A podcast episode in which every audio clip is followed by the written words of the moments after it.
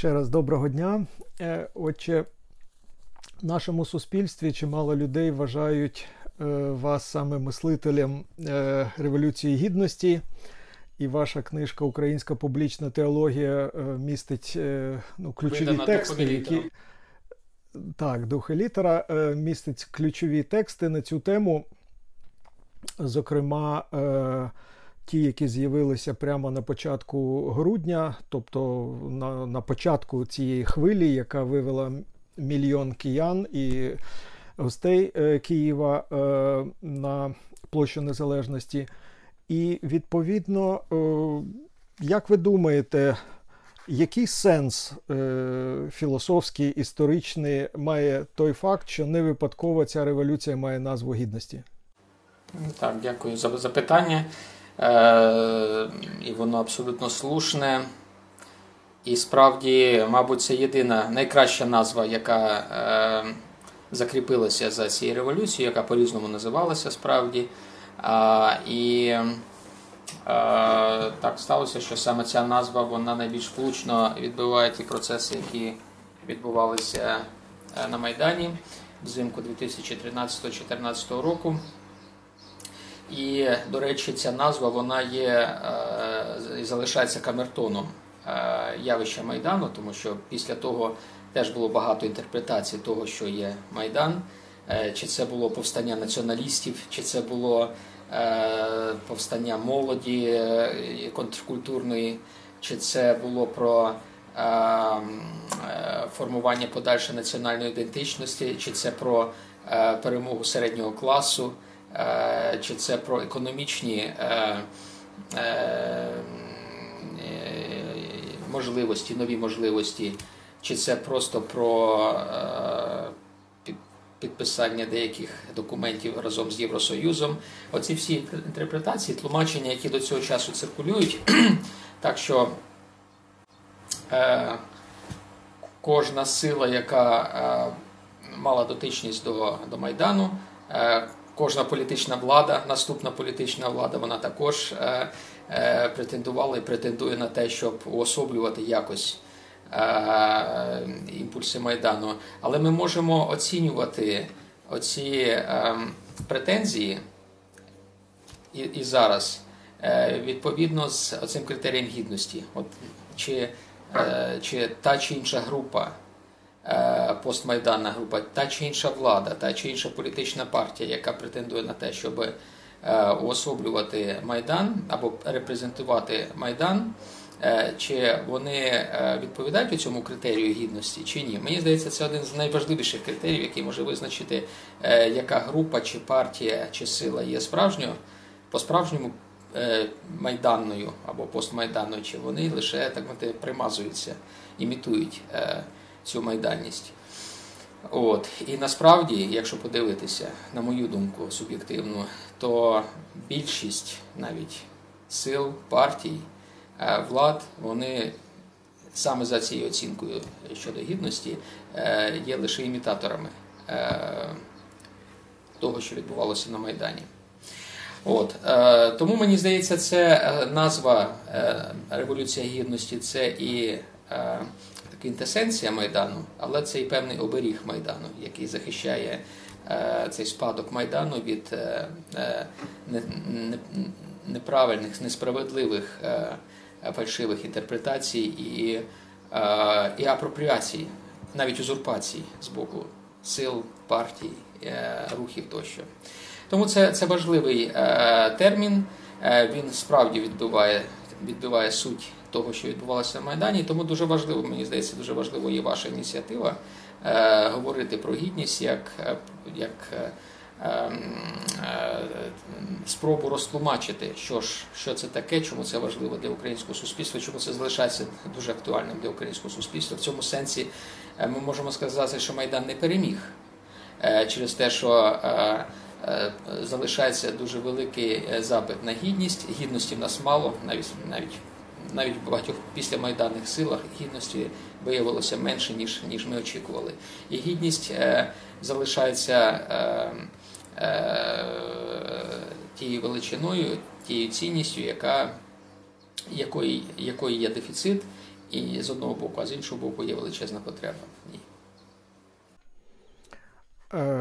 Ми взагалі перед тим звикли після відомої універсальної декларації прав людини, де власне гідність в філософському плані вийшла з підручників е, і монографії Канта в великий політичний простір, е, власне, стосується всього людства. Що це стосується перш за все людини. А в який спосіб і як це поняття гідності може переноситись на спільноти, тому що саме спільноти, громади е, в центрі вашої уваги. Е, яким чином е, і е, цей перенос на спільноти поняття гідності є правомірним, а в який момент це спрацьовує саме як критерій негативний, той, що відкидає нелегітимні метафори? Дуже теж дуже гарне запитання, дякую. Я би е, виокремив два запитання в цьому запитанні, вашому в одному, е, і дав би дві відповіді. Е, які поєднані між собою. Е, справді поняття е, гідності в сучасному дискурсі, такому модерновому дискурсі, з'являється як ну, певною мірою секулярне поняття, яке пов'язане з зростанням антропоцентризму, навіть з певним антиклірикалізмом або або навіть антирелігійними напрямками секуляризму в сучасному західному, європейському, тепер українському суспільстві. І це, до речі, дуже цікаво подивитися на, на те, як це поняття з точки зору його секулярного походження. Гідності працювало на Майдані, де воно працювало зовсім не як секулярне поняття, навпаки, як релігійне поняття, яке підживлювалося релігійними почуттями і Е, і намірами більшості тих людей, які приходили на Майдан. І Тому стверджувалася стверджувалася гідність під час молитви, під час е, е, коліноприклоніння такого масового перед Небесним Отцем, під час читання молитви Отче наш. І це все так мати стверджувало гідність, як здавалося, здавалося б секулярне поняття. І в цьому сенсі якраз Майдан, можливо, зруйнував певні стереотипи щодо гідності саме як секулярного, саме як модерного поняття. Як він зруйнував той стереотип, що протест соціальний він також е, зазвичай є секулярним і е, він є навіть часто антирелігійним, як ми знаємо, в багатьох е, європейських протестах і в Америці, те саме впродовж ХХ століття багато протестів було саме за за права людини, за гідність. Вони носили ці протести також антирелігійний характер. Так от, хоча е, справді поняття гідності з'являється як секулярне поняття під час модерну, під час секуляризації, але воно має, на мою думку, корені християнські. Якщо ми ем, прослідкуємо е, масив християнської літератури, в тому числі ранньої літератури, то ми побачимо відповідність між поняттям гідності і образу Божого. Тому що гідність людини стверджується саме тим, що людина, кожна людина є образом Божим, те, чого не знав світ античності, дохристиянський світ. А, е, Тому що Звичайно, серед богів був певний антропоморфізм, боги нагадували людей, навіть найгірші риси людей, але між ними залишалася прірва і а, а, уподібнюватися богам вважалося так мовити, вважалося а, а, блюзнірством навіть. А, І образ Божий ідея образу Божого як підстави для гідності, як підстави до поваги до кожної людини виникає тільки в християнстві. І тому ми можемо говорити, що навіть універсальна декларація прав людини, хоча вона е, написана, прописана максимально нейтральною, е, максимально нейтральною мовою, вона містить в собі е, дуже багато засад саме християнських. От це про питання про. Власне, про гідність як як таку категорію сучасу з одного боку, насправді вона є є антична, є засаднича, а засаднича для нас, для всіх, хто хто брав участь в Майдані. Ми е, знаємо, і що щойно ви казали, що від е, засад у біблійних уявлень да, про людину як е, образи подобу Божу до декларації прав людини е, після Другої світової війни це все про людину. так? А як і яким чином, і коли це легітимно, а коли не дуже, перенесення цього на спільноту, на громаду або навіть на державу? Так, так. Е, це теж е, гарне питання. Е, ну, Тобто, як я сказав з самого початку, це справді дуже містке, єм, ємне таке питання. І справді, ми часто навіть образ Божий в людині сприймаємо як образ Божий в індивідумі. І це є певна, певний наслідок наслідок індивідуалізації, такої атомізації людської спільноти. От, Між тим, в тому самому християнському контексті ми бачимо е, дуже чітке посилання, що образ Божий містить не не лише одна конкретна людина, а вся людська природа, вся, вся спільнота людей. І коли ми говоримо часто про церкву, ми говоримо про те, що от в церкві поєднується божественний і людський елемент, е, елементи е, Божої присутності, присутності людини. І знову ми маємо на увазі індивідум. Але якщо ми подивимося більш е, так мовити, патристично на цю е, тему е, з точки зору святого Отецького Богослов'я, ми побачимо, що в церкві втілюється соціум насамперед. Спільнота людина як не як індивідум, а людина в спілкуванні з іншими людьми, людська спільнота. І в цьому сенсі ми можемо сказати, що церква поєднує в собі суспільство, спільнотність і, і Бога. Це є існування, співіснування, спілкування між е, людськими спільнотами і і Богом. І в цьому це є підставою, на мою думку, для нового бачення ролі церкви в сучасному. Е, в сучасному суспільстві, в сучасному світі, де церква дбає не лише про спасіння там окремої людини, Е, намагається не лише вибудувати стосунки з державою, а насамперед дбає про те, щоб е, оцей спільнотний вимір самі собі.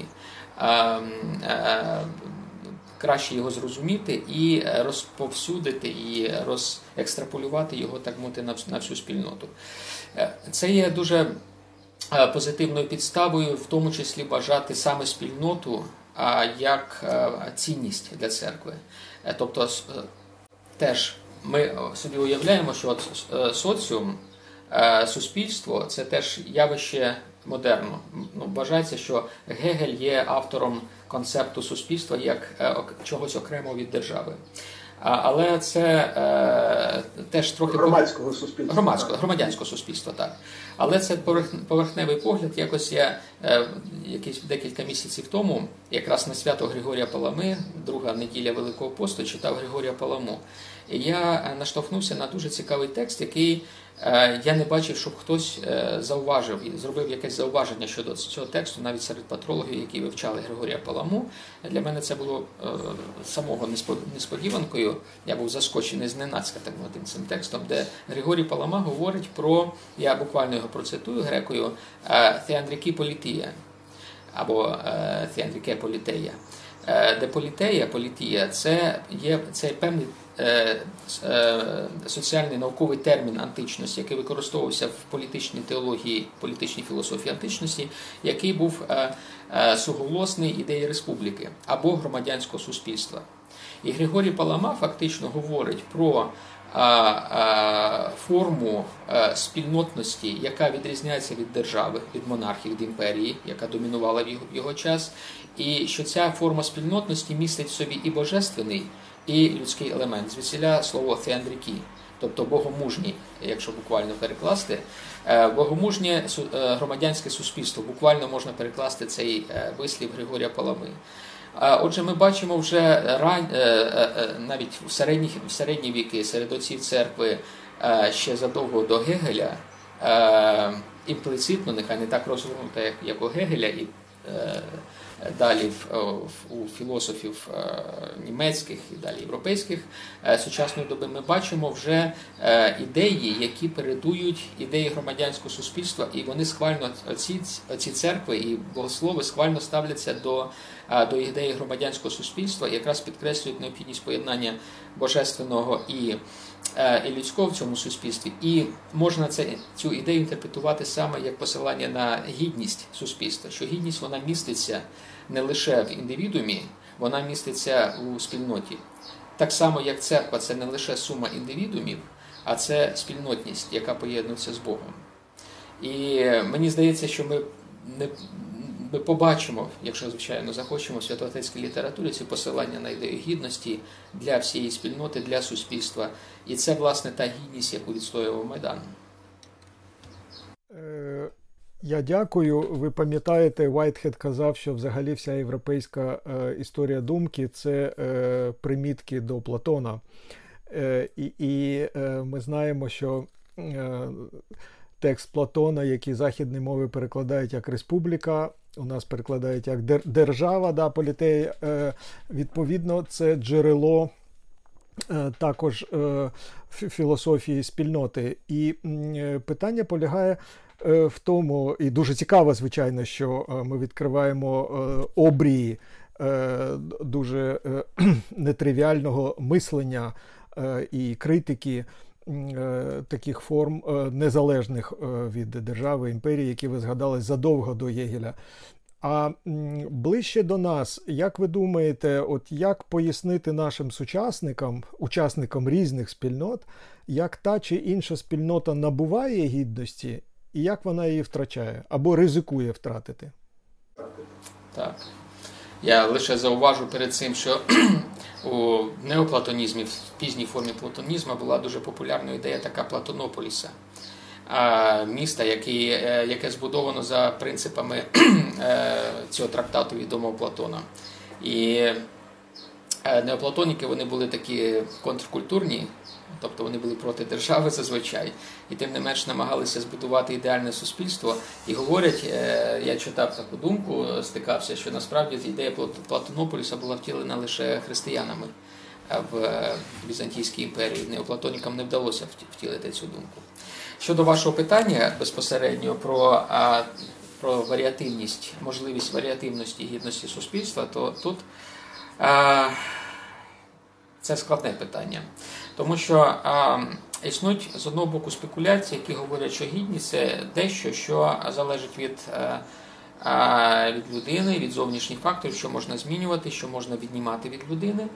А, І на цьому я хочу нагадати, побудована, наприклад, е, відома доктрина Руської православної церкви про е, людську гідність, де запроваджується ідея про те, що е, і підкреслюється ідея про те, що ідея того, що гідність це те, що змінюється в людини, і людина буде може бути менш гідною, більш гідною, і тому відповідно може формуватися ставлення до людини. Це фактично є ідея розвивання ідеї прав людини, що от якщо у людини менше гідності, то в неї відповідно менше прав. Якщо ми будемо екстраполювати цю ідею на на суспільство, на спільноти, то ми можемо теж зіткнутися з подібним, з подібними е, е, ризиками інтерпретації, тлумачення.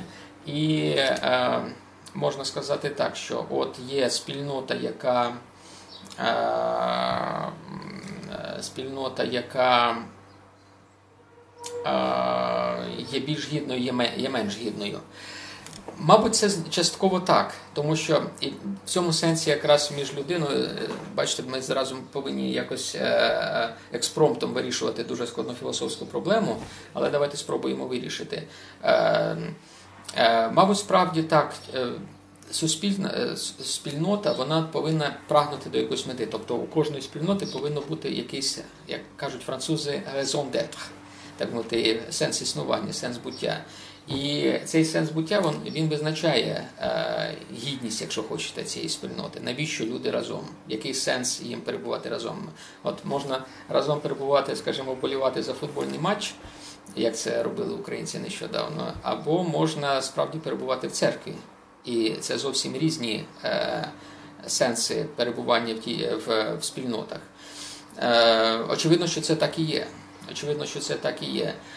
Це, звичайно, не скасовує, не е, нівелює самої, самого факту спілкування між людьми. В цьому сенсі я, знаєте, як знаєте, ви знаєте, що я критикую персоналізм, але багато речей персоналізму мені подобається, і подобається, зокрема, ідея спілкування як як дуже високої цінності. І от сам факт цін, е, спілкування між людьми як такої цінності, він залишається в будь-якій в будь-якій формі спілкування між людьми і в будь-якій формі спільноти. От. Але безумовно, це raison d'être, він повинен бути відповідний, і він повинен бути на висоті, і він повинен визначати саму форму спілкування, в тому числі.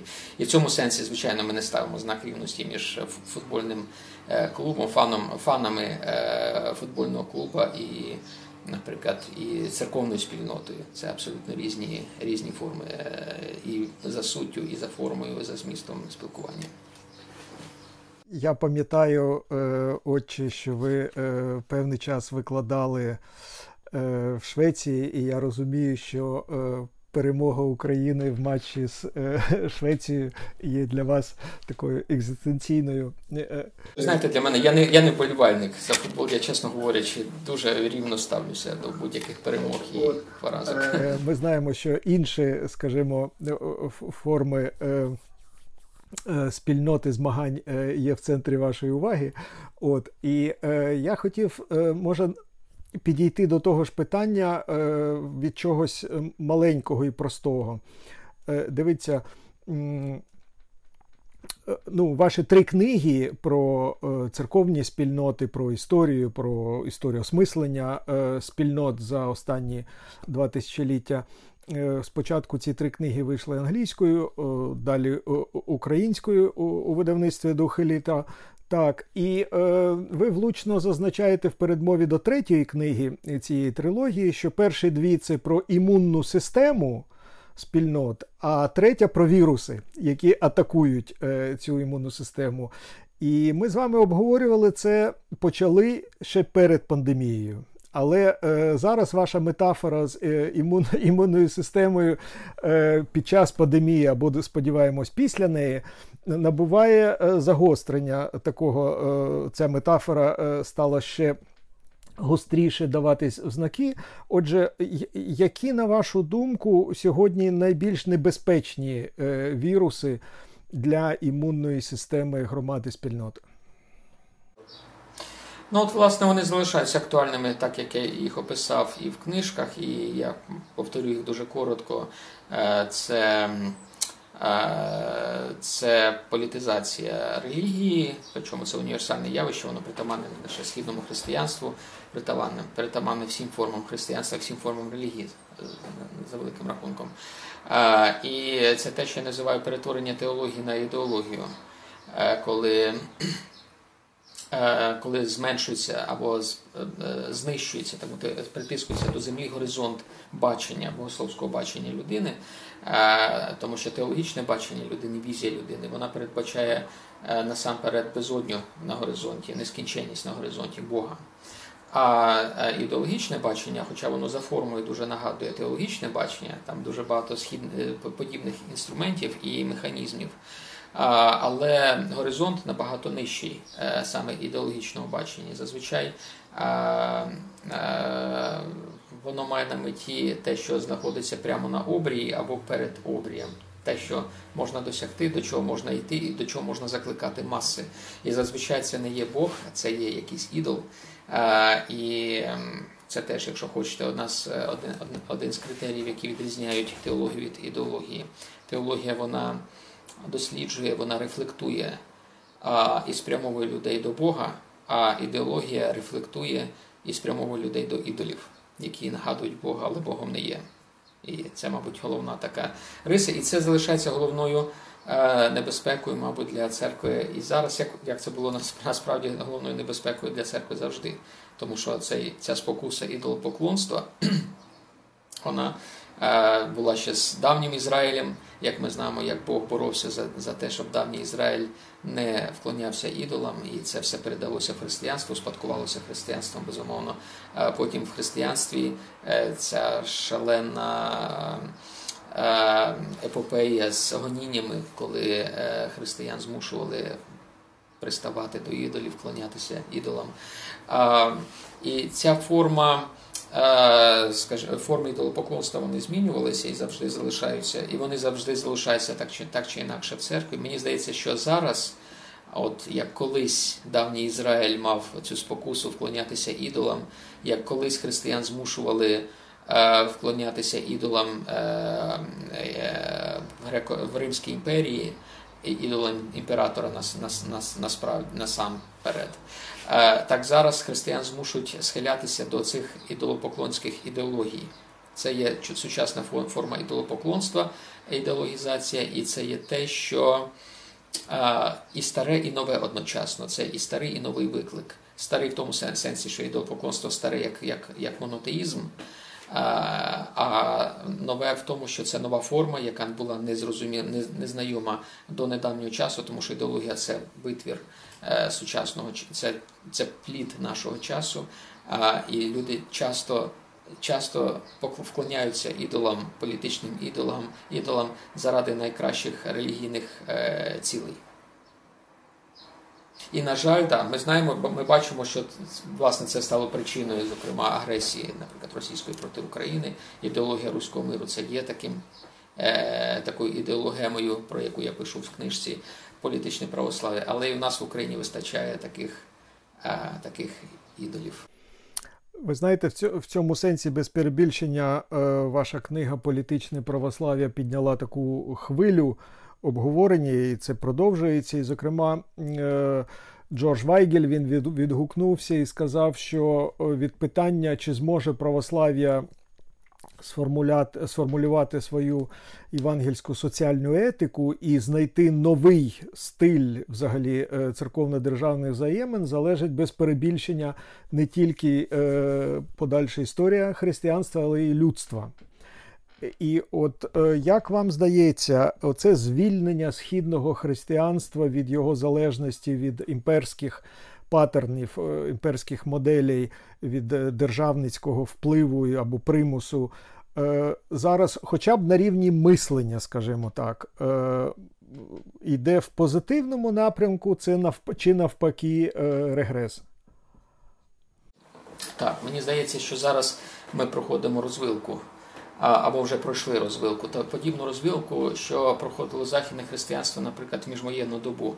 Е, ви згадали про те, що обговорюється моя книжка. Справді, буквально пару тижнів тому я записав подкаст з одним колегою з Техасу, а перед тим він записав, записував подкаст для, е, з автором книги Богослови під Гітлером е, Робертом Еріксоном.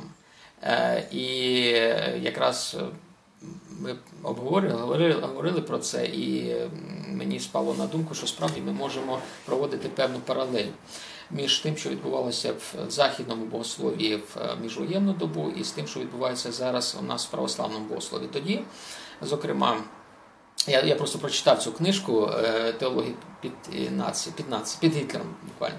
Так, І мене воно вона вразила і наштовхнула на такі роздуми, що дивіться, насправді ті німецькі ті теологи, які а, розділилися буквально а, надвоє групи, теологічні групи е, в міжвоєнний період, коли нацисти прийшли до влади, вони е, в донацистський період були друзями. Вони мали спільних вчителів, вони навчалися за спільними підручниками, читали ті самі книжки, мали ті самі ідеали.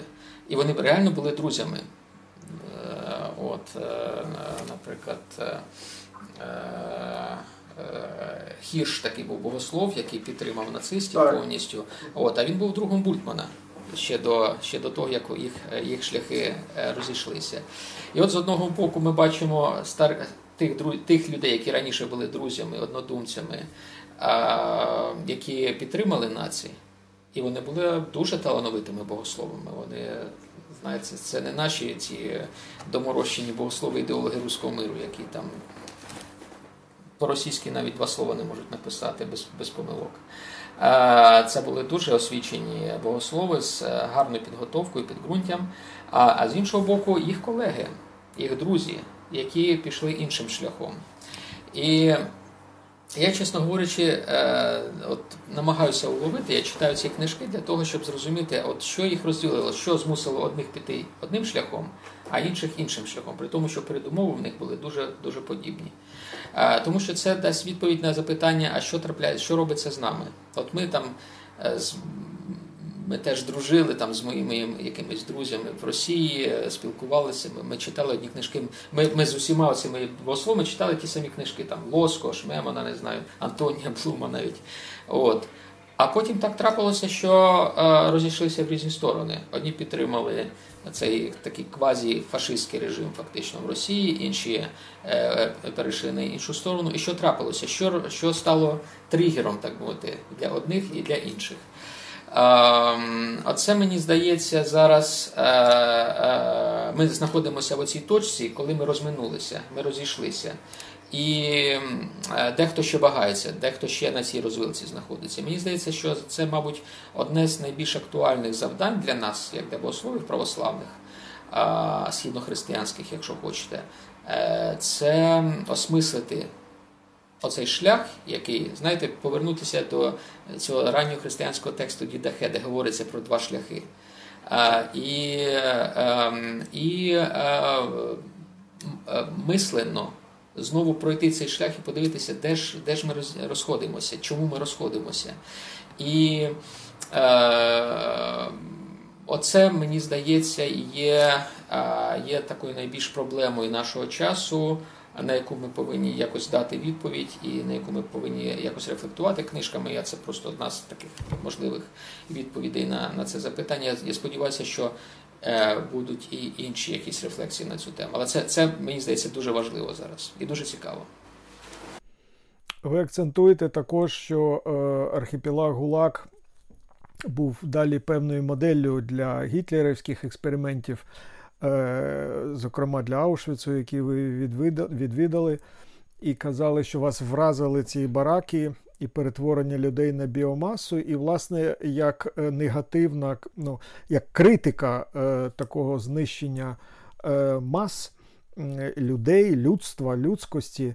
Людяності, е, власне, і постала тема е, гідності. Да? Це була реакція на те, що не, можна Homo sapiens зводити до біомаси. Е, чи можна чи, чи можна сказати, що оця е, біфуркація, да, оце розрізнення, що певним критерієм цього саме і є, чи стає ідолом держава, е, і відповідно по відношенню, е, і питання власне розглядається, чи держава встає з колін, чи ні, а питання людини взагалі виноситься. Е, Е, десь на маргінес від, відтіснюється. Тобто, чи можна сказати, що певною мірою гідність людини є критерієм оцієї е, розвилки? Однозначно, однозначно. Це якраз досвід мій власне від відвідання Аушвіца. Е, тобто, звичайно, ми знаємо, ми знаємо через масову культуру. Більшість з нас так знаємо про Аушвіц. І про ці знаємо чи ці жах, жахливі фотографії, фільми, екранізації тих подій. Коли я приїхав туди, я побачив трошки інше. Я побачив просто, е, знаєте, ферму. Я вибачаю за таке порівняння, е, де людей тримали як тварин і до них ставилися як до тварин. Тобто про них дбали якось фізично, для них там були постелені, зроблені ці е, настили, де вони могли б е, спати, там пічки якісь були встановлені, щоб їх обігрівати, обігрівати. але до них ставилися як до, до тварин. Тобто, от треба корову погріти, вибачте, чи якусь домашню свійську тварину, просто щоб вона не померла, щоб вона виконала свою роботу. А далі можна її під ніж пускати. І це був чисто такий механічний процес. І в цьому сенсі е, нацисти вони справді, що що для них відбулося, вони повністю дегуманізували своїх жертв. І для них люди перетворилися не просто на якесь там, знаєте, е, екзистенційне зло. Вони перетворилися просто на тварин. Вони були зведені до до тваринного існування. Тобто в них була відібрана гідність. І, власне, те, що, знаєте, якщо хочете, е, античні філософи. Е, вони теж розглядали людину як тварину. Це ще відома фраза Аристотеля про те, що людина це соціальна тварина. І вони в категоріях своєї логіки, це була загальна така е, загальний спільний знаменник, знаменник для всіх філософів, не лише не лише для аристотеліків, що людина це тварина. Але те, що додає людині людськості, що відрізняє від тварини, це те, що філософи той час називали нус, ум, розум. Хоча це не зовсім тотожні поняття, сучасне українське поняття розум не зовсім тотожні до того, що вони розуміли під носом. Я думаю, що ми можемо трошки переінакшити цю філософську тезу і сказати, що те, що відрізняє людину від тварини, в нашому такому сучасному розумінні, це гідність. Тобто, умовно говорячи, е, людина без гідності це тварина. І це те, що ми побачили, те, що я принаймні побачив в Аушвіці. От людину позбавили гідності, і вона перетворилася перетворилася на тварину, і з нею поводилися як з твариною. От, а, Тому а, е, це фундаментальне поняття, мені здається, в наш час. І якщо ми відкидаємо гідність, то ми перетворюємо, ми е, йдемо тим самим шляхом, е, яким е, йшли нацисти, е, знищуючи євреїв і інших полонених е, в концтаборах. От. І ви правильно помітили про те, що е, помітили те, що е, е, держава зараз відіграє значну роль в е, риториці, в світобаченні тих людей, які підтримують нові такі автократичні режими. А, І це теж була риса того часу. Хоча це була більше риса якраз фашизму. Відомо, відомі слова Муссоліні, який який придумав, фактично сконструював е, фашизм разом зі своїми однодумцями.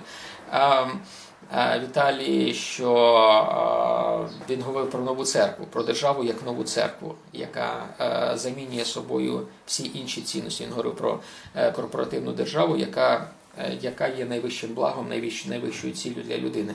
Це є власне підміна Е, теології ідеології, коли горизонти просто з, з, з, зводяться з, гори донизу, коли держава стає новим а, ідолом. Я розумію, що для України державотворення є дуже дуже важливим, тому що в нас навпаки нас держава розсипається, і нам треба щось робити, щоб її тримати докупи і дбати про це. Я не думаю, що в Україні держава може перетворитися на ідол. Хоча б тому, що в нас це просто в нас просто неможливо у, у нас інша крайність. Системна підро, підозра до держави ще з імперських часів 19-18 століття і, і інерція. Але в Росії це проблема. В Росії це відбувається це підміна, і в тому числі для церкви е, держави, е, коли держава підміняє собою собою більш важливі речі, в тому числі для церкви. І не скільки б не знімали такі потужні фільми, як Лівіафан, е, звичайно, він продовжує з'їдати е, автономні спільноти. Е, там свідків його забороняють, когось називають іноземним агентом і так далі. Тобто ми бачимо це знищення, нове знищення, етомізацію суспільства, яке описувала Ханна Аренд. Коли ви кажете про ферми Аушвіца, Ну і, і, і власне е, Гулаг. Е, це нагадує е, прямо ви говорите мовою Орвела, так? Його ж ферма тварин, так, Animal Farm. Перша книга, яку переклав ще Ігор Шевченка, взагалі перший в світі переклад не випадково був український. Причому людина була інтернована, майбутній президент Асоціації візантиністів. От, і е, ви, мабуть, бачили фільм, е, де Орвел е, є персонажем, так само, як і Гаррі Джонс, Ціна правди Агнешки Холланд.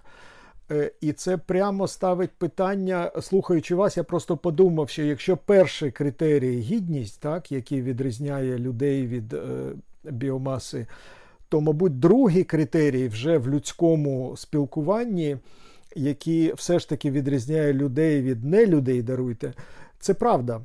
Це це просто здатність практикувати правду і не спотворювати логос, який або єднає людей, або розділює. Е, що зараз у нас відбувається з правдою, і що вас надихає її захищати? Я думаю, що я її захищаю. Багато хто людей думає, що я навпаки її спотворюю. Так само, як багато хто думає, що я замість ідеології займаюся ідеологією, хоча я говорю якраз, що це не це, що треба робити навпаки. А, Так, правда, е, компартменталізується, як так, сучасне нове таке слово. А, воно а, розділяється на а, присвоюється е, тими бульбашками, в яких ми всі опиняємося так чи інакше. Е, це є нове явище, новий феномен, з яким ми маємо справу, коли Е, дякуючи соціальним мережам насамперед, дякуючи тому, що кожен з нас може собі вибрати набір, такий суп, який собі зварити з різних компонентів, які він буде вважати правдою, як, як, як йому більше підходять, що що має насправді е, е, е, що пов'язане з тим, що зараз в добу Гугла е, ми не повинні ми не повинні багато зусиль докладати для того, щоб знайти правду, е, е щоб знайти якусь інформацію. Е, нас навпаки зараз завдання е, відібрати серед цього масиву інформації, розгрести його і знайти те, що нам потрібно. І це власне вплинуло на наше, е, на нашу концепцію правди доби Гугла. Правда, це не те, що ми великими зусиллями знаходимо десь, а це те, що ми вибираємо серед дуже багатьох постулатів. Які прям прям нас під рукою. Ми просто вибираємо те, що нам підходить. От я роблю е, запит в е, Гуглі, дай мені там інформацію про е, про якесь питання. І мені там видає мільйон е, е, можливих відповідей. І я маю вибрати сам, що мені підходить. От, власне, за цією самою логікою ми вибираємо собі правду, і в результаті ми приходимо до до, до концепції, до ситуації постправди, коли е, ми вибираємо правду не за критерієм об'єктивності, а за критерієм того, що нам подобається. То, що, те, що нам підходить. Це не обов'язково, знаєте, дуже така примітивна форма. О, мені подобається це, знаєте, це як як, як розвага якась. Е, ні, це те, що я от вважаю, що це правильно, причому люди з критичним. Часто, знаєте, говорять, що е, теорії е, змови, які зараз дуже розповсюджені, розповсюджені, насправді це є результат критичного мислення. Люди застосовують, не не беруть за чисту монету, не приймають за чисту монету те, що їм пропонується. Вони намагаються критично це оцінити, просто в силу своєї освіти, своєї обізнаності. Е, їх критика вона працює проти правди, так, проти об'єктивної правди. Але це, начебто, позитивний нахил з самого початку критичного мислення, який приводить, призводить до таких результатів. Е, тобто, це не обов'язково, що люди вподобають собі те, що їм подобається з точки зору там ентертейменту, так мовити, розваги. Це те, що вони вважають за е, за справедливе, за потрібне. От. І ми стикнулися тільки зараз з цим, з цим явищем. І я думаю, що мало хто усвідомлює, що з цим робити, як нам е, е, приводити знову приходити до спільних знаменників, е, яких ми можемо, які ми можемо вважати правдою, не е, фрагментуючи цю правду. Е, одне з рішень е, цієї проблеми це, мабуть, освіта. Що е, люди люди повинні отримувати якісну освіту, тим більше освіта як ніколи зараз доступна. Вона є і ваші ваші так мати, курси, те, що ви робите на платформі Етос, зокрема, е, е, покликані е, вирішувати цю проблему. Тобто освіта. Це відповідальність. І це, якщо хочете, знову той самий універсальний критерій, про який ми говорили, гідність. От якщо ми будемо як камертоном гідністю, ідею гідності, гідності перевіряти ті теорії, ті відповіді, які Google нам, або такі, якийсь такий мета-Google сучасний нам видає, то тоді це може бути якраз і критерієм правди, який буде нас захищати від, від різних форм постправди. А от е, ви згадали, як е, в Німеччині люди обирали чи клонитись е, ідолу пануючої ідеології, чи йти в опір. І е, один з таких людей живе сьогодні, можна сказати, ветеран е, цієї історії Мольтман. Він е, ми з ним зустрічались в Амстердамі на цих конференціях про я теж з ним знайомий, до речі, да, богослов'я після е, Гулагу. І йому болить дуже питання: чому ж власне так небагато християн чинили опір Лівіафану? Е, я думаю, вам воно теж болить, е, тому що ви навіть знаєте людей, які могли б чинити опір, але чомусь вклоняються йому. От е, здавалось би, ну гідність це ж такий магніт. Чому для когось він розмагнічується? Так. До речі, більшість насправді не вклонялася Левіафану. Більшість стояла осторонь. І це теж це цікава риса, де, яку я зрозумів, читаючи книжку, згадану мною теологи під нації. Е, Німеччина була школою най, найбільш просунутою школою богослов'я. Там було найбільш найбільша кількість професорів, доцентів, приват-доцентів, е, докторантів богослов'я, найбільш підготовлених тощо. Так от більшість з них взагалі не приставало до нацистів. І не приставало до спротиву, відповідно. Більшість стояла осторонь і спостерігала. І я думаю, що і зараз так відбувається. Більшість людей просто стоїть сторони, в стороні і дивиться, хто хто переможе. А, і а, і цікаво, да, тут теж е, категорія гідності зіграла свою роль, тому що для, а, наприклад, для тих богослов, які піддержали нацистів для них е, слово гідність не було чуже, воно мало своє звучання. І це справді е, для них це було відновлення гідності німецького фольку е, народу після Версальського ганебного, як вони вважали, Версальського мира, після поразки в Першій світовій війні, це вставання з колін, це теж відновлення гідності, але це відновлення гідності за рахунок інших, от, за рахунок знищення інших. І в цьому сенсі.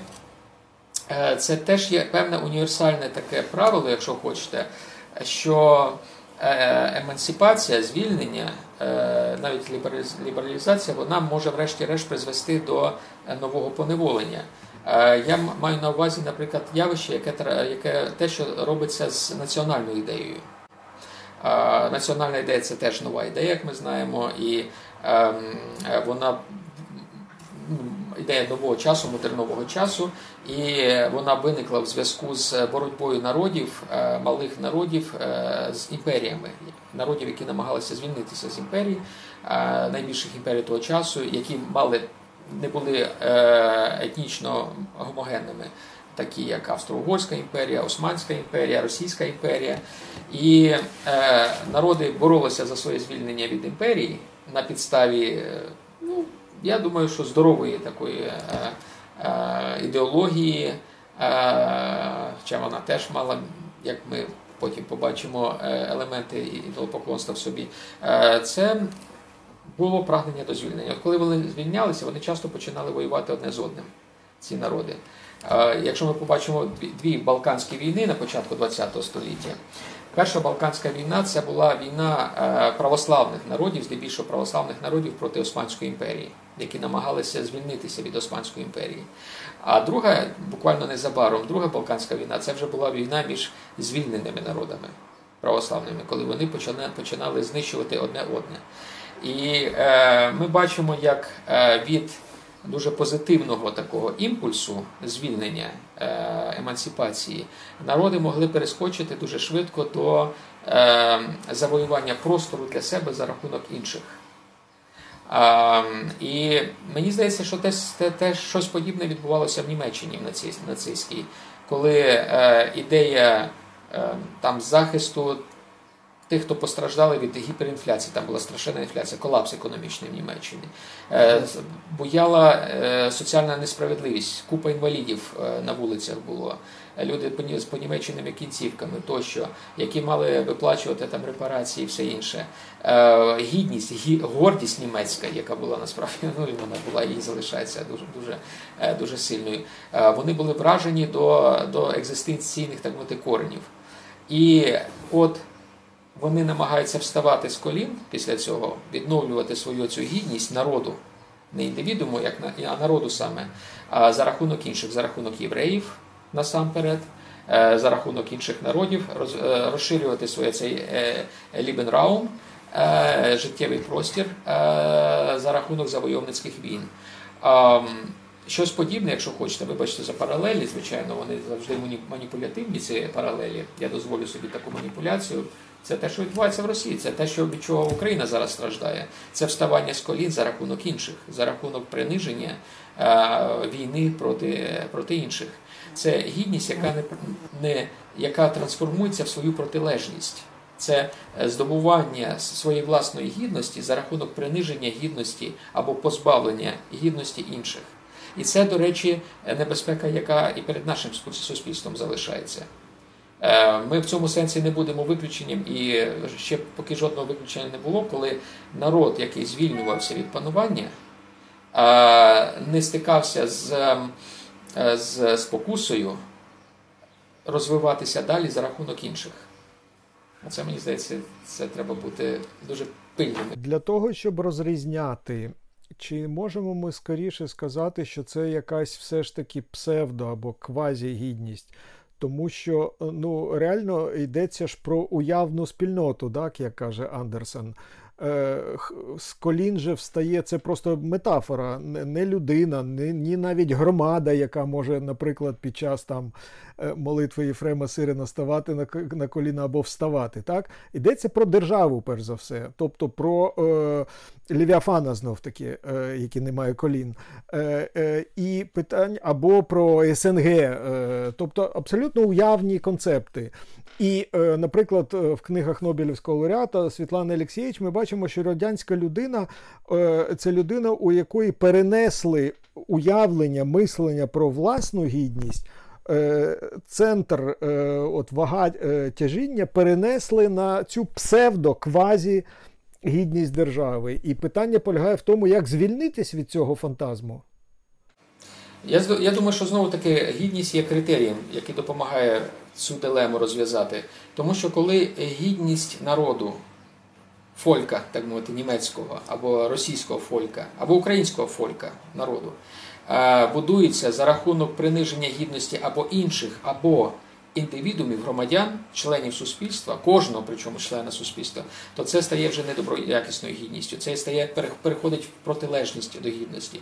Власне, те, що відбувалося в Німеччині, в нацистській Німеччині, коли народ повставав з колін, вставав з колін. Ну, ми можемо застосувати цей образ до, до Німеччини. Вони перші, мабуть, його так масово застосували ще до Росії. Е, народ ставав з колін. Але вставав за рахунок того, що на коліна ставилися інші меншини, е, народи. Врешті-решт весь німецький народ встав на коліна. От. І е, це, це звеличення гідності народу як е, маси, так? вона Е, вона відбувалася за рахунок знівечення, нівелювання гідності кожної окремої людини. Те ж саме в Радянському Союзі. Тільки тоді е, вставав з колін пролетаріат, клас соціальний. так? Е, потім пізніші часи, там сталінські часи, це вже ця імперія радянська, неорадянська імперія від, відновлювалася або створювалася. І а, це теж за рахунок індивідума було. І саме тому, мені здається, е, дуже важливим є те, що а, ідея індивідуальних е, людських прав. Тому що якщо ми витягаємо з цієї формули, виймаємо, викреслюємо з формули гідності ідею прав людини, індивідума, то ми відкриваємо шлях до того, що гідність маси, класа якогось або народу вони будуть зростати за рахунок е, гідності людини і перетворюються перетворюються врешті-решт в свій антипод. Саме тому я вважаю, що ідея прав людини вона є фундаментальною для християн, тому що вона якраз е, унебезпечує, е, запобігає оцьому процесу трансформації гідності в негідність. В ім'я гідності для якоїсь групи людей, чи для держави, чи для народу. Тобто вона гальмує цей регрес і також є критерієм, щоб е, не підмінювати поняття, так? не не, не, не спотворювати логіку. А скажіть, будь ласка, таке просте, майже дитяче питання: а чи може людина втратити гідність? Якщо ми е, інтерпретуємо гідність, я намагаюся це робити як образ Божий, то ми знаємо, що людина образ Божий не може втратити. Найбільш, найбільший негідник Е, найбільший там злочинець, Гітлер той самий, чи Сталін, е, вони залишаються образом Божим, хочемо ми цього чи не хочемо. І це теж дуже важливо, щоб не не відкидати е, базової принципової гідності в кожній людині. Це, до речі, те, що втілюється в європейському в європейському принципі непокарання за будь-яке зло смертною карою, відніманням життя. Це, мені здається, базова християнська така цінність, що людина залишається образом Божим, яким би негідником е, вона не була. І якщо, знаєте, можна навіть такий каламбур сказати, що гідність залишається навіть в самого негідного, у самого негідника найбільшого. І, звичайно, в е, людині залишається все одно та мета, той горизонт, до якої людина повинна прагнути. Я якраз закінчив роботу над такою великою працею, де досліджував е, певну. Е, дуалістичність е, погляду на людину на людину е, в християнській класичній християнській літературі. І я помітив одну одну закономірність, про яку я хотів якраз поділитися. І якщо хочете, це вже буде така як тізер для для книжки. Чудово. Чудово. Закономірність така, що в християнському богословії була тенденція розглядати все, що стосується людини, антропології. Е, в двох категоріях: в категорії того, що е, е, задане, і в того, що як завдання, і того, що дане як даність. А от образ Божий це даність, яка є незмінною, яка є не, незменшуваною величиною в людині. І є заданість, є як завдання, завдання для людини, певний потенціал який має бути реалізований, а який, е, наприклад, позначався е, поняттям подібності людини до Бога. Е, ця бінарність вона має корені ще в Аристотелівській філософії, який Аристотель, як ми знаємо, розрізняв між потенціалом і, і актуальністю. Так от, те, що людині дано Богом, це є певний потенціал, який спільний для всіх, загальний для всіх. І він може бути актуалізований, повинен бути актуалізований, в, е, коли людина вирішує завдання свого життя, коли вона піднімається над е, над тим, над, тією початковою точкою, з якою з якої вона вона стартує, коли е, е, образ Божий перетворюється на подібність до Бога, коли людина е, переходить з стану просто людини в стану обожнення. Це те, що дуже важливе в східному християнстві категорія обожнення. Е, це стосується дуже багатьох е, інших питань, наприклад, е, свобода, категорія свободи. Я дослідив, що в класичній теології святоотецькій оці церкви використовували. Використовували дві, два терміни, різні терміни. Перший термін це був термін аптексусіон грецькою мовою. Це самовладність, це свобода, та свобода, яка дається людині, і яку від людини не можна е, відчепити, не можна викреслити з людини. Найбільший, там я не знаю, найгірший алкоголік чи наркоман, чи чи ігроман. Людина, здавалося, соціально одна. Вона залишається, вона має ту саму свободу, оцю аптексусіон, свободу самовизначення, можливості самовизначення, як е, найбільший святий е, в історії людства. Вони мають ту саму свободу але вони можуть реалізовувати цю свободу по-іншому, і людина, яка в повній мірі реалізовує цю свободу, е, отримує іншу свободу, яка яка називається яка називається левтерія. левтерія. Те саме з обожненням. Ми зазвичай говоримо про обожнення як один термін, а він був в парі розглядався в святоотецькій літературі. Обожнення як певна константа можливості можливості обожнення для всіх, яка називалася яка називалася ісофеом в святоотецькій літературі, те, що робить людину рівною до Бога. А, І цей цей ісофеон його мають абсолютно всі. От. А з іншого боку, є теосіс, обожнення як заданість, як певне завдання, до якого людина повинна прагнути. І е, оця е, е, подвійність потенціалу і актуальності, актуалізації цього потенціалу, вона є притаманна людській природі. І в цьому сенсі ми можемо говорити про достоинство. Отже, подвійність людського буття, яке позначене різними парами термінів, категорій, і соціон, рівність до Бога і теозис як обожнення, наприклад, е, образ Божий і е, подібність до Бога. Е, Автексусіон як свобода самовизначення, свобода волі, інколи в західній філософії це називають цей термін. І елефтерія, як свобода у Христі, свобода від, від гріха. Оця подвійність вона також її можна застосовувати до категорії достоинства, що є достоинство незмінне і є достоинство, до якого людина повинна прагнути. І якраз проблема московського тексту, про який я згадував, полягає в тому, що категорія достоинства як незмінності певної, вона вона погано звучить, вона лише пунктиром позначена в цьому документі, а підкреслена категорія достоинства як те, до чого повинна людина прагнути, що виправдовує, врешті-решт, її буття. Мені здається, що згідно з святоотецькою, принаймні е, християнською теологією, е, ми повинні на один щабель ставити і те, і те достоинство. Вони повинні бути врівноважені. Ми повинні е, безумовно визнавати достоинство кожної людини, навіть самого більшого негідника. Е, навіть найбільшого вбивці. І з іншого боку, ми повинні розуміти, що е, потенціал цього достоинства це достоинство як потенціал, воно повинно переростати в е, актуальність достоинства кожної людини, яка реалізує реалізовує цю, цей образ Божий в собі і перетвориться на справді святу людину.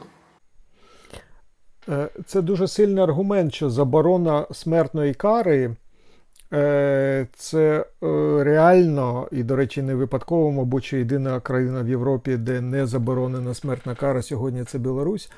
Е, ця заборона смертної кари означає, що остаточне радикальне судження про людину як ціле не може винести будь-який людський трибунал. Так? Жити далі людині чи не жити, це взагалі не е, людська е, компетенція виносити таке рішення. І це означає, що е, право на життя. І право на гідність, і оце не нескасовна гідність кожної людини. Реально, це теологічна теза, це це, це, це кредо, да? це, це, це, це символ Е, певний е, віру в людину вже цього разу як образ.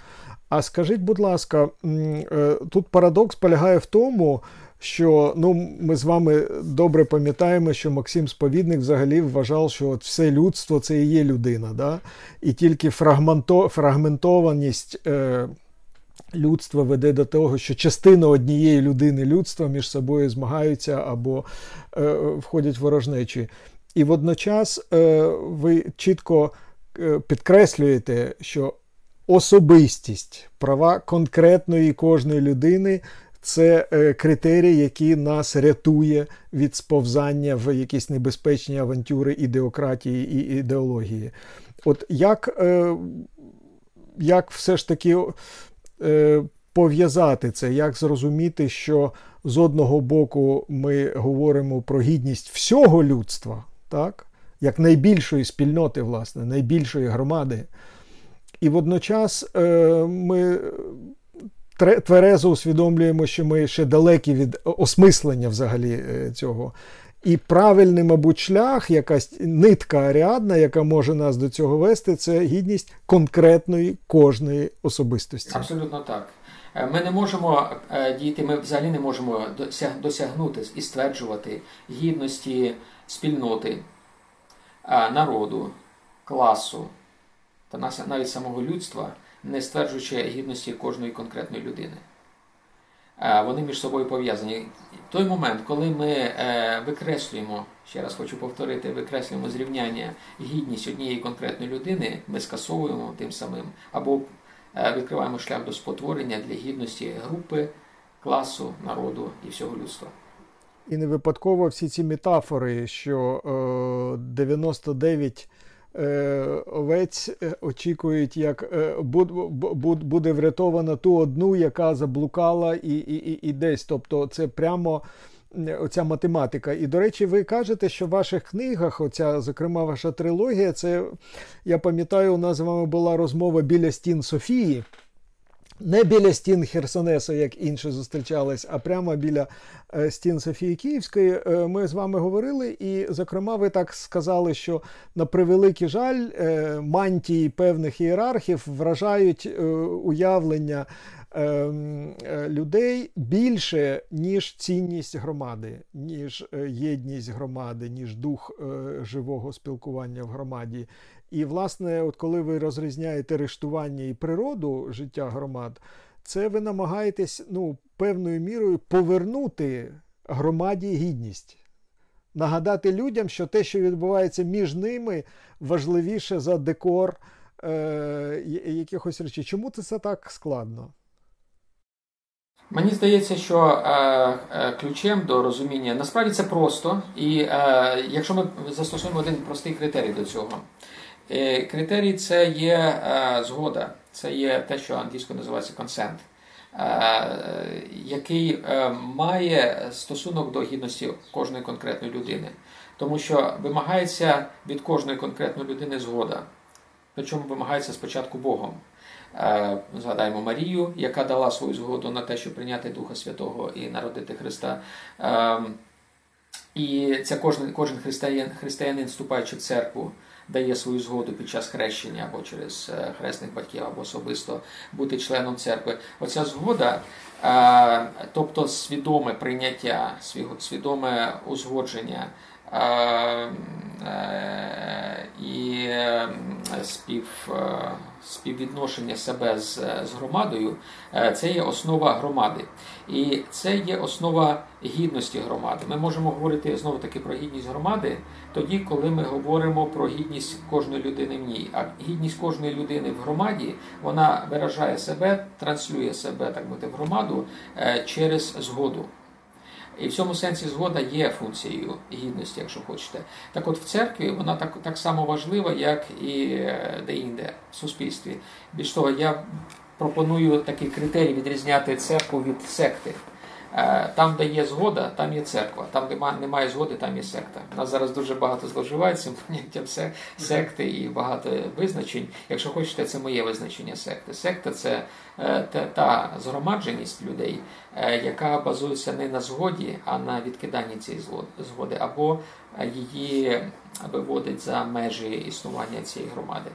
І в цьому сенсі дуже важливо в церкві свідоме, свідома участь людини в церкві і в громаді тому що це є запорука гідності. Коли людина відчуває, що її гідність якось порушується, вона може відкликати свою згоду, і е, громада повинна це поважати. Це має бути сигнал для громади, щоб е, що щось треба змінювати. Можливо, свободна воля кожного голосу, так що погоджується. Так, і принаймні це те, чого чекає від нас Бог. Ну наш же Бог в церкву не заганяє табуном. От він вимагає від кожного з нас згоди, і це базовий принцип прийняття хрещення. А скажіть, будь ласка, це такий парадоксальний е, простір е, гідності.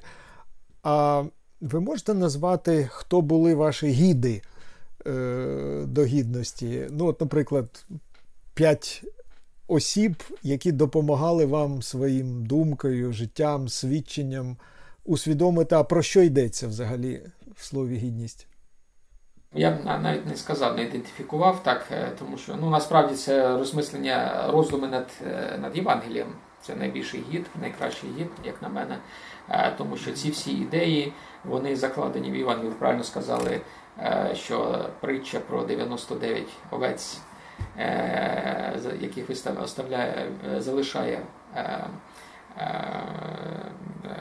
пастор для того, щоб знайти одну що загубилася, це якраз підкреслює гідність кожної людини. І так так далі. Тобто всі ці розповіді євангельські притчі, вони свідчать про це. От. А так серед богословів це. Е, Ну, насамперед, це, це очевидно, ці церкви, яких якось е, довелося багато вивчати. Це моя, мій головний фах, як ви знаєте, і це фах не лише просто через те, що це ну, багато патрологів є, які не вірять в Бога навіть. От, Це через те, що це важливо особисто для мене. І ці ідеї, наприклад, важливості гідності, там, свободи тощо, я прочитав у Григорія Нісько, наприклад, у Блаженого Августина. Максим Сповідник, мабуть, один з найбільш глибоких е, богослов, які на ці теми пишуть. Я згадував сьогодні Григорія Паламу тощо. От. І сучасні богослови в цьому сенсі якраз суголосні з отцями церкви.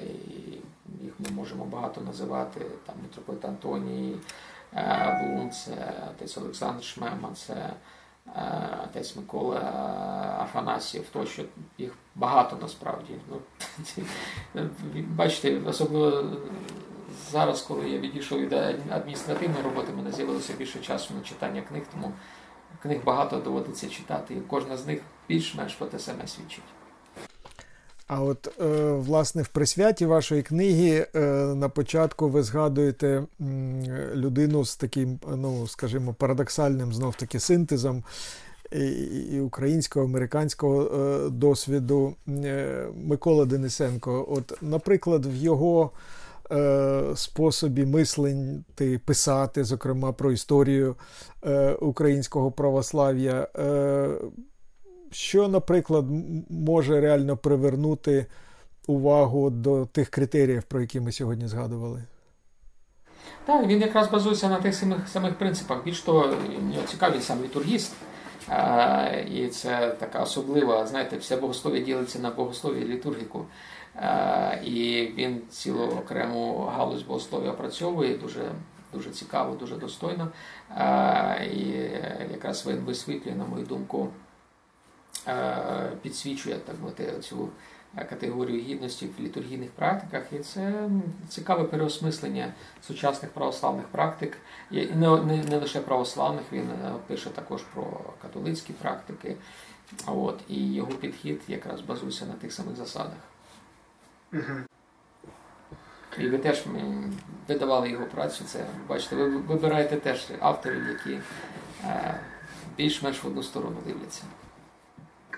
Так, е, Цей е, простір е, великою мірою мені здається, що є певний контраст. Ми бачимо дуже світлих авторів і мислення, і ви назвали світлі імена, і відчуття, що це світлі люди в темні часи, що ми реально переживаємо темні часи.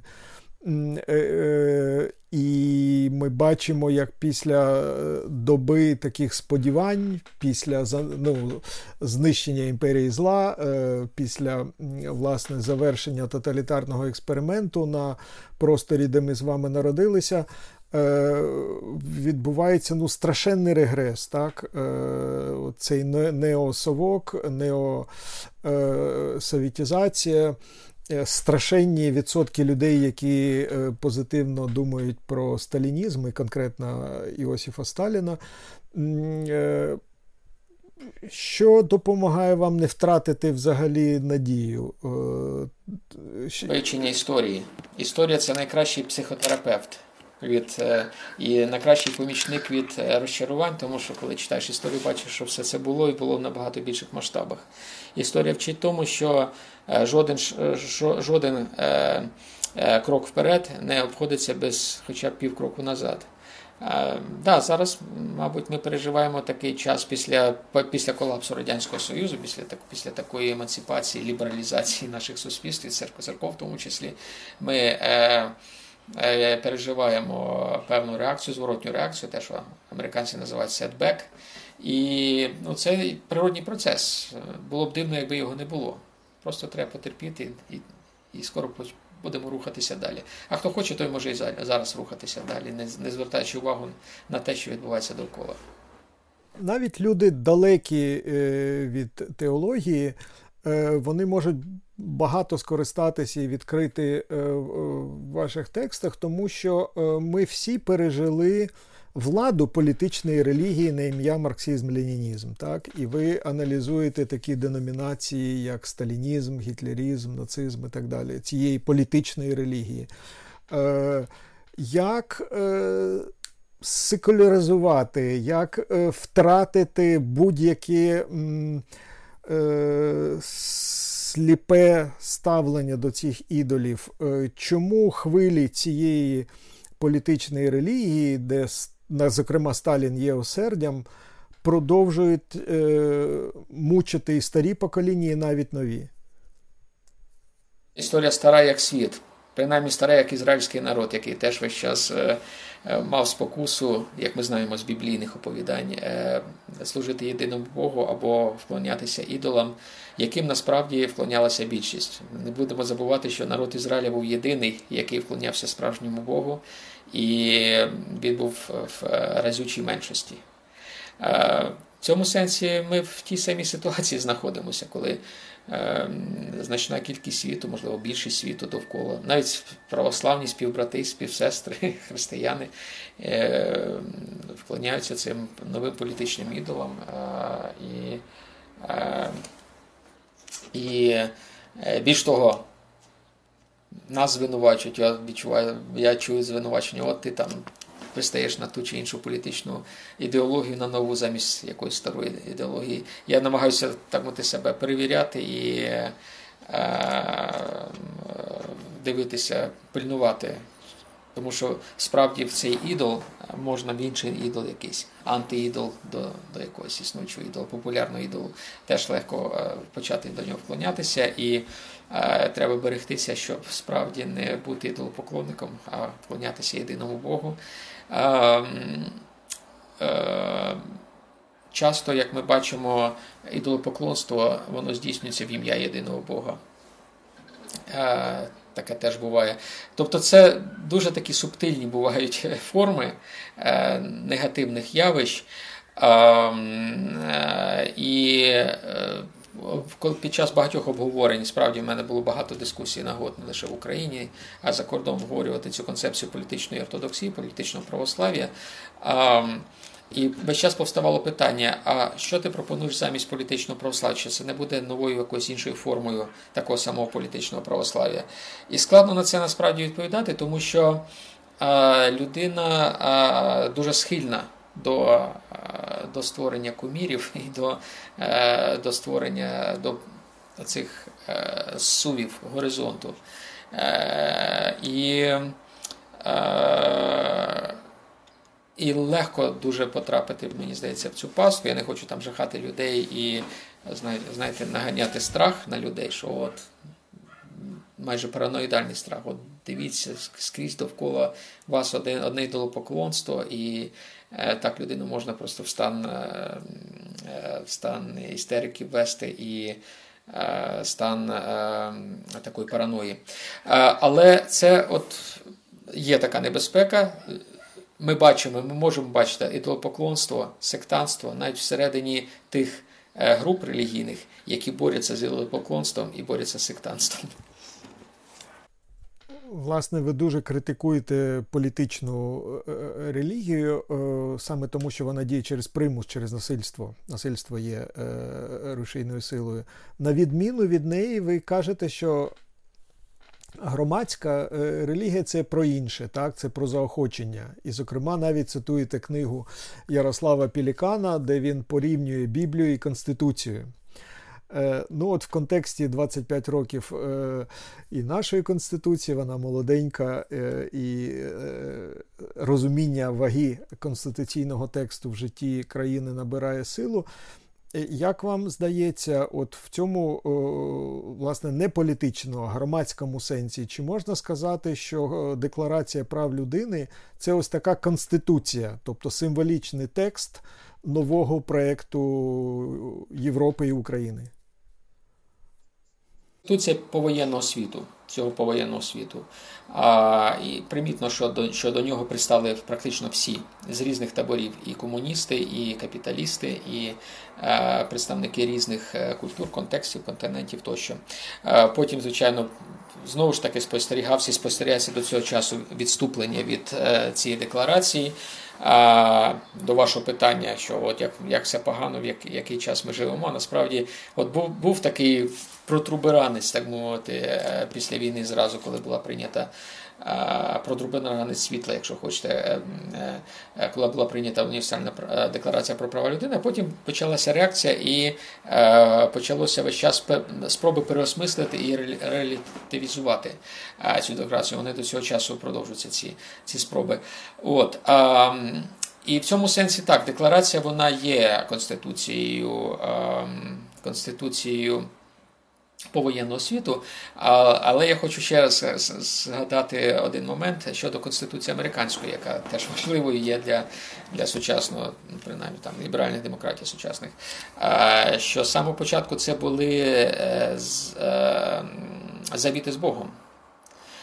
Коли е, перші поселенці пуритани приїздили з Європи, припливали на пароплавах до до Нового світу, вони вкладали такі особливі декларації, е, завіти, договори з, з Богом.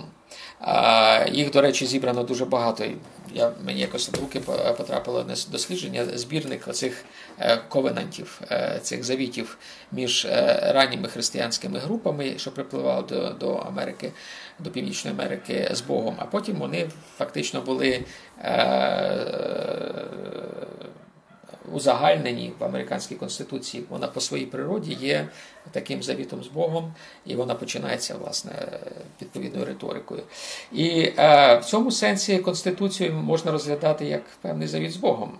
Звичайно, конституції більшості сучасні конституції вони є секулярними документами, деяких лише з них згадується, е, згадується Бог, але по суті це є договір між людьми, е, які е, прагнуть робити щось разом заради спільної мети. А, І е, ця мета зазвичай буває вищою, ніж е, ніж просто там набити собі шлунок чи почуватися в безпеці. Це заради заради певних цінностей. Можна вважати, що це цінності якось мають якийсь метафізичний вимір. Ви згадали про громадянську релігію. Ну, в мене, до речі, є певний. Е, е, певні розбіжності з моїми православними колегами, наприклад, з Фордамського університету, які вважають, що громадянська релігія це може бути щось позитивне. Я принципі погоджуюсь, що в деяких е, випадках громадянська релігія може бути конструктивною, але в православному контексті зазвичай вона е, дуже коротко живе і перетворюється дуже швидко в політичну релігію, яка базується на насильстві, на, на, на принуджені. І, е, до речі, от говорячи, повертаючись до вашого цього складного питання попереднього, де критерій між е, між правдою там, і неправдою, гідністю, негідністю, я ще раз хочу наголосити, що це, мабуть, це, мабуть, свобода. От Якщо якісь процеси вони підкреслюють і поважають. Свободний вибір людини, свободу людини, вони є запорукою того, якщо не зараз, то потім буде якась здорова форма існування суспільства людини. Якщо будь-який процес, навіть в ім'я вищої цілі, вищого блага, вищої правди, мікшують, так мати, стушовують, розмивають свободу, то це рано чи пізно закінчиться катастрофою і спотворенням. Ви згадали про відмінність вашого погляду від деяких колег. Ви давно живете в Сполучених Штатах, але все ж таки не є американцем за походженням. І от ваш досвід іншої Європи, так, Європи, яка звільняється від тоталітарного спадку, чи не тут е, певні, е, ну, власне, з досвіду просто і громадського, і екзистенціального, е, певні відмінності, наприклад, в вашому баченні. Е, співвідношень містики і політики, ну, наприклад, з Аристотелем Папа Ніколао. Ну так, ну так. Вони ніколи не жили в Східній або в Південній Європі. У нас досвід негативний свій є так. А от в чому відмінність цієї сенсибіліті? Тобто, от як описати, як назвати е, цю відмінність е, нашого досвіду по відношенню до наших шановних друзів, спільних і колег? Там ідеали не завжди, але часто перемагають. Ми бачимо, що в нас ідеали, найкращі ідеали часто перетворюються на попіл або на, на свою протилежність. І якщо хочете, це більш такий песимістичний, можливо, погляд, а, навіть скептичний погляд на, на найкращі ідеї, які просто, просто часто спотворюються. І це знову ж таки це це результат вивчення історії. Е, до речі, Телі він та Телі Папа Нікола, він більше все ж таки теоретик і не історик. Е, Джордж Демакополос, його колега по Фордаму, він історик. Я теж дивлюсь більше на ці речі, як як історик, і бачу, що йой, це було е, це було страшно колись, і це дуже легко можна може привести до, до нових спотворень. Не так сталося, як гадалося. А е, ну, ви дуже уважно спостерігали події е, в Америці після Трампа, оскільки ми говоримо про е, це суспільство. Чи можна сказати, що е, повернення до от цих базових засад гідності, права і так далі здатно подолати поляризацію найбільшої демократії в світі? Ну так, очевидно, тому що там теж відбулася оця апропріація правди різними групами. Значною мірою, до речі, та явище Трампа пояснюється соціальними мережами. Тобто це не те, що Фейсбук допоміг обрати Обаму свого часу. Це справді так було. Насправді Фейсбук допоміг обрати Трампа і інші соцмережі. І тому, до речі, Трампа так і заборонили і в Фейсбуці, і в Твіттері, і в інших соцмережах. Тому що це було явище значною мірою спровоковане новими реаліями соціальної. Е, соціальної комунікації.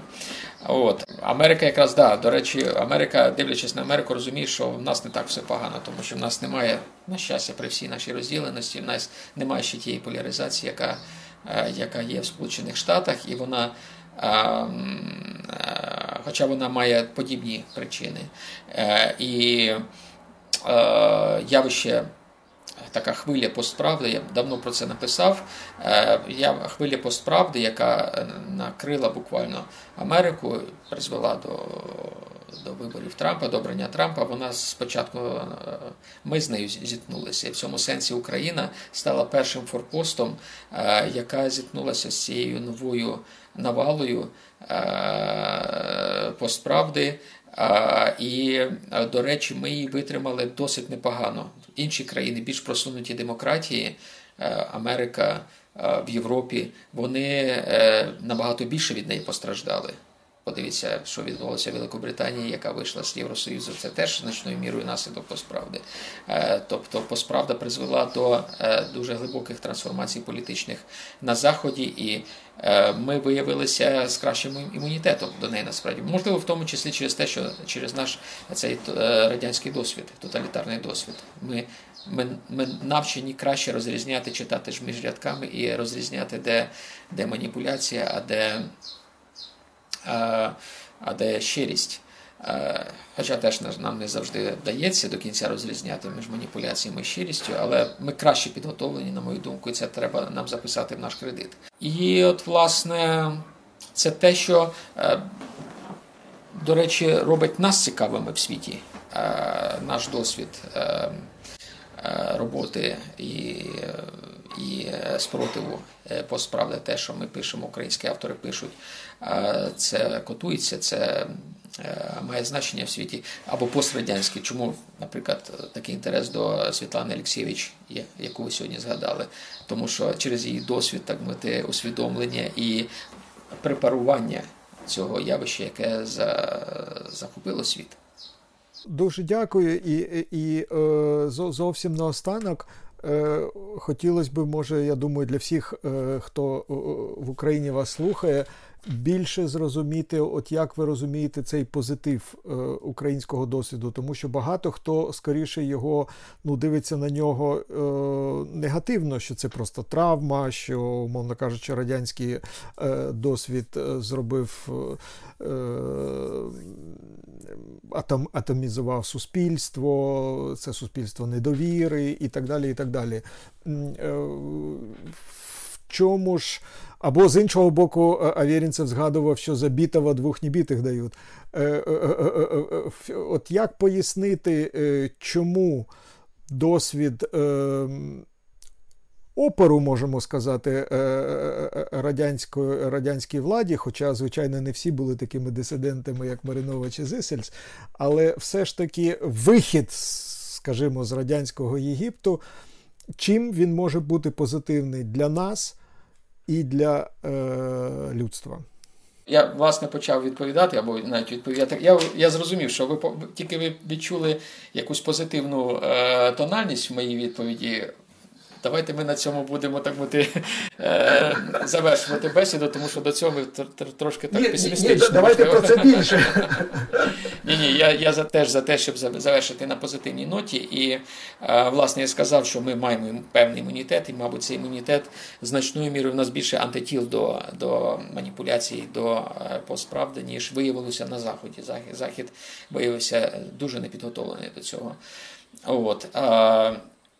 І те, що ми зараз стикаємося, на мою думку, це якраз те, що ви сказали, атомізація атомізація інтересів правди в цьому сенсі. Ми відійшли звичайно від Майдану, який став точкою такої консолідації, мабуть, найбільшої в нашій історії, ну, принаймні на пам'яті нашого покоління або наших поколінь, ем, е, коли були відкладені в сторону індивідуальні інтереси, і е, заради спільного блага е, люди там готові були пожертвувати фактично всім.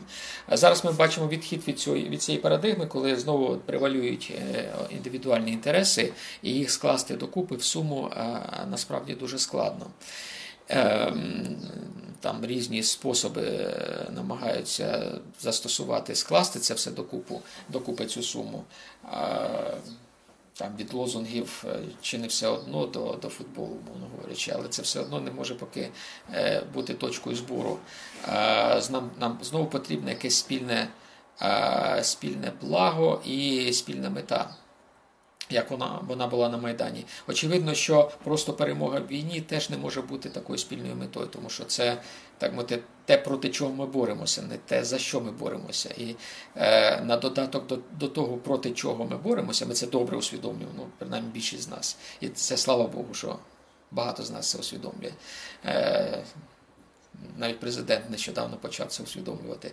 Е, дозвольте мені таку невеличку інвекцію. Е, але цього замало. Нам треба ще розуміти, за що ми маємо боротися, і це не повинно бути лише е, знаєте, повний холодильник і і можливість там поїхати десь відпочити. Потрібні якісь речі більш більш важливі.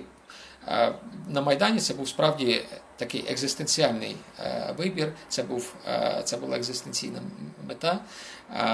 Це показати, це продемонструвати, е, що ми, нас може об'єднати якась спільна добра, е, позитивна мета, нас може об'єднати це метафізичне добро, якщо хочете. Е, оця мета метафізичного добра нам потрібна і зараз. От, І, ну, до речі, ви намагаєтесь її так бути з різних сторін до неї підходити в ваших публікаціях і в е, ваших виступах. Це е, це дуже добре. І в цьому сенсі так. І в цьому сенсі це е, е,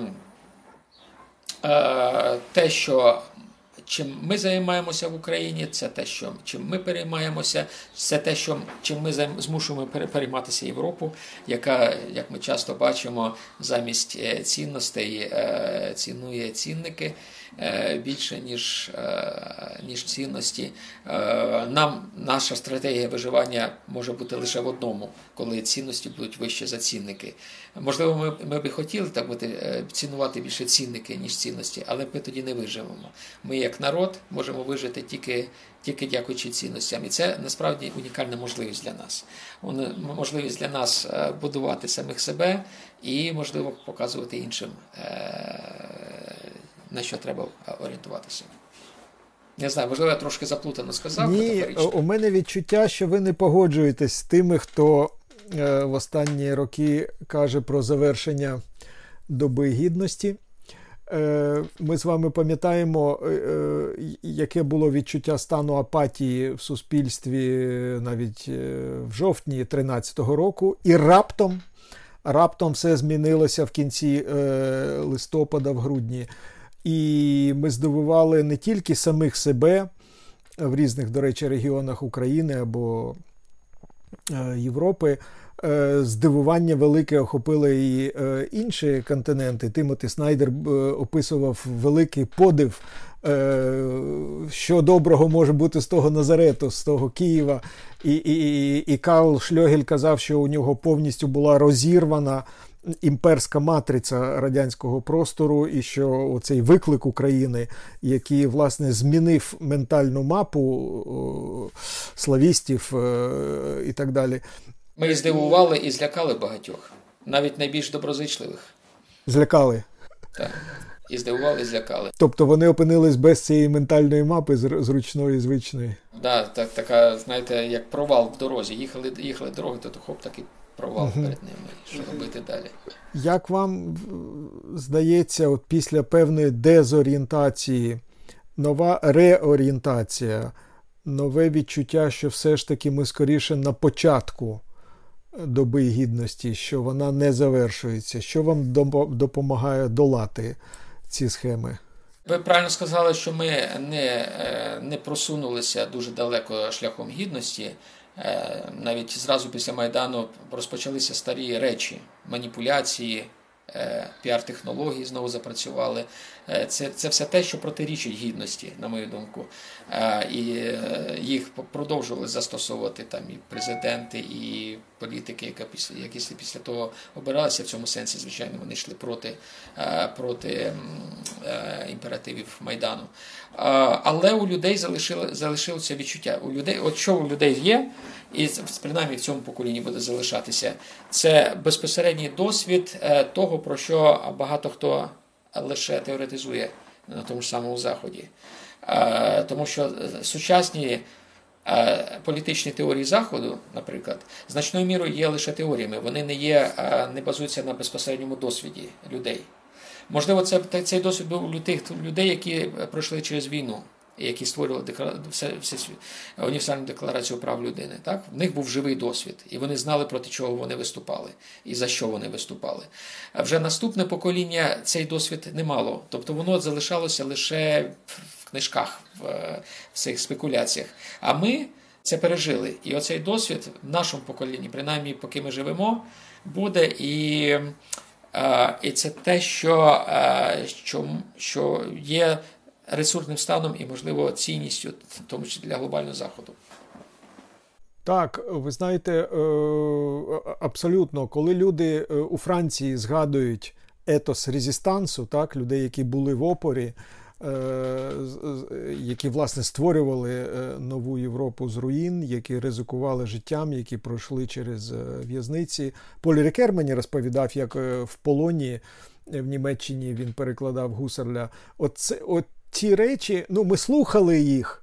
Навіть коли він в Києві був, ми їх слухали, але зрозуміти ми це можемо скоріше тепер, коли ми відчули це, е, як кажуть, плотю і через найближчих е, нам людей. Я дуже дякую вам за це свідчення, тому що навіть переживши багато речей, їх дуже важко втілити в слово.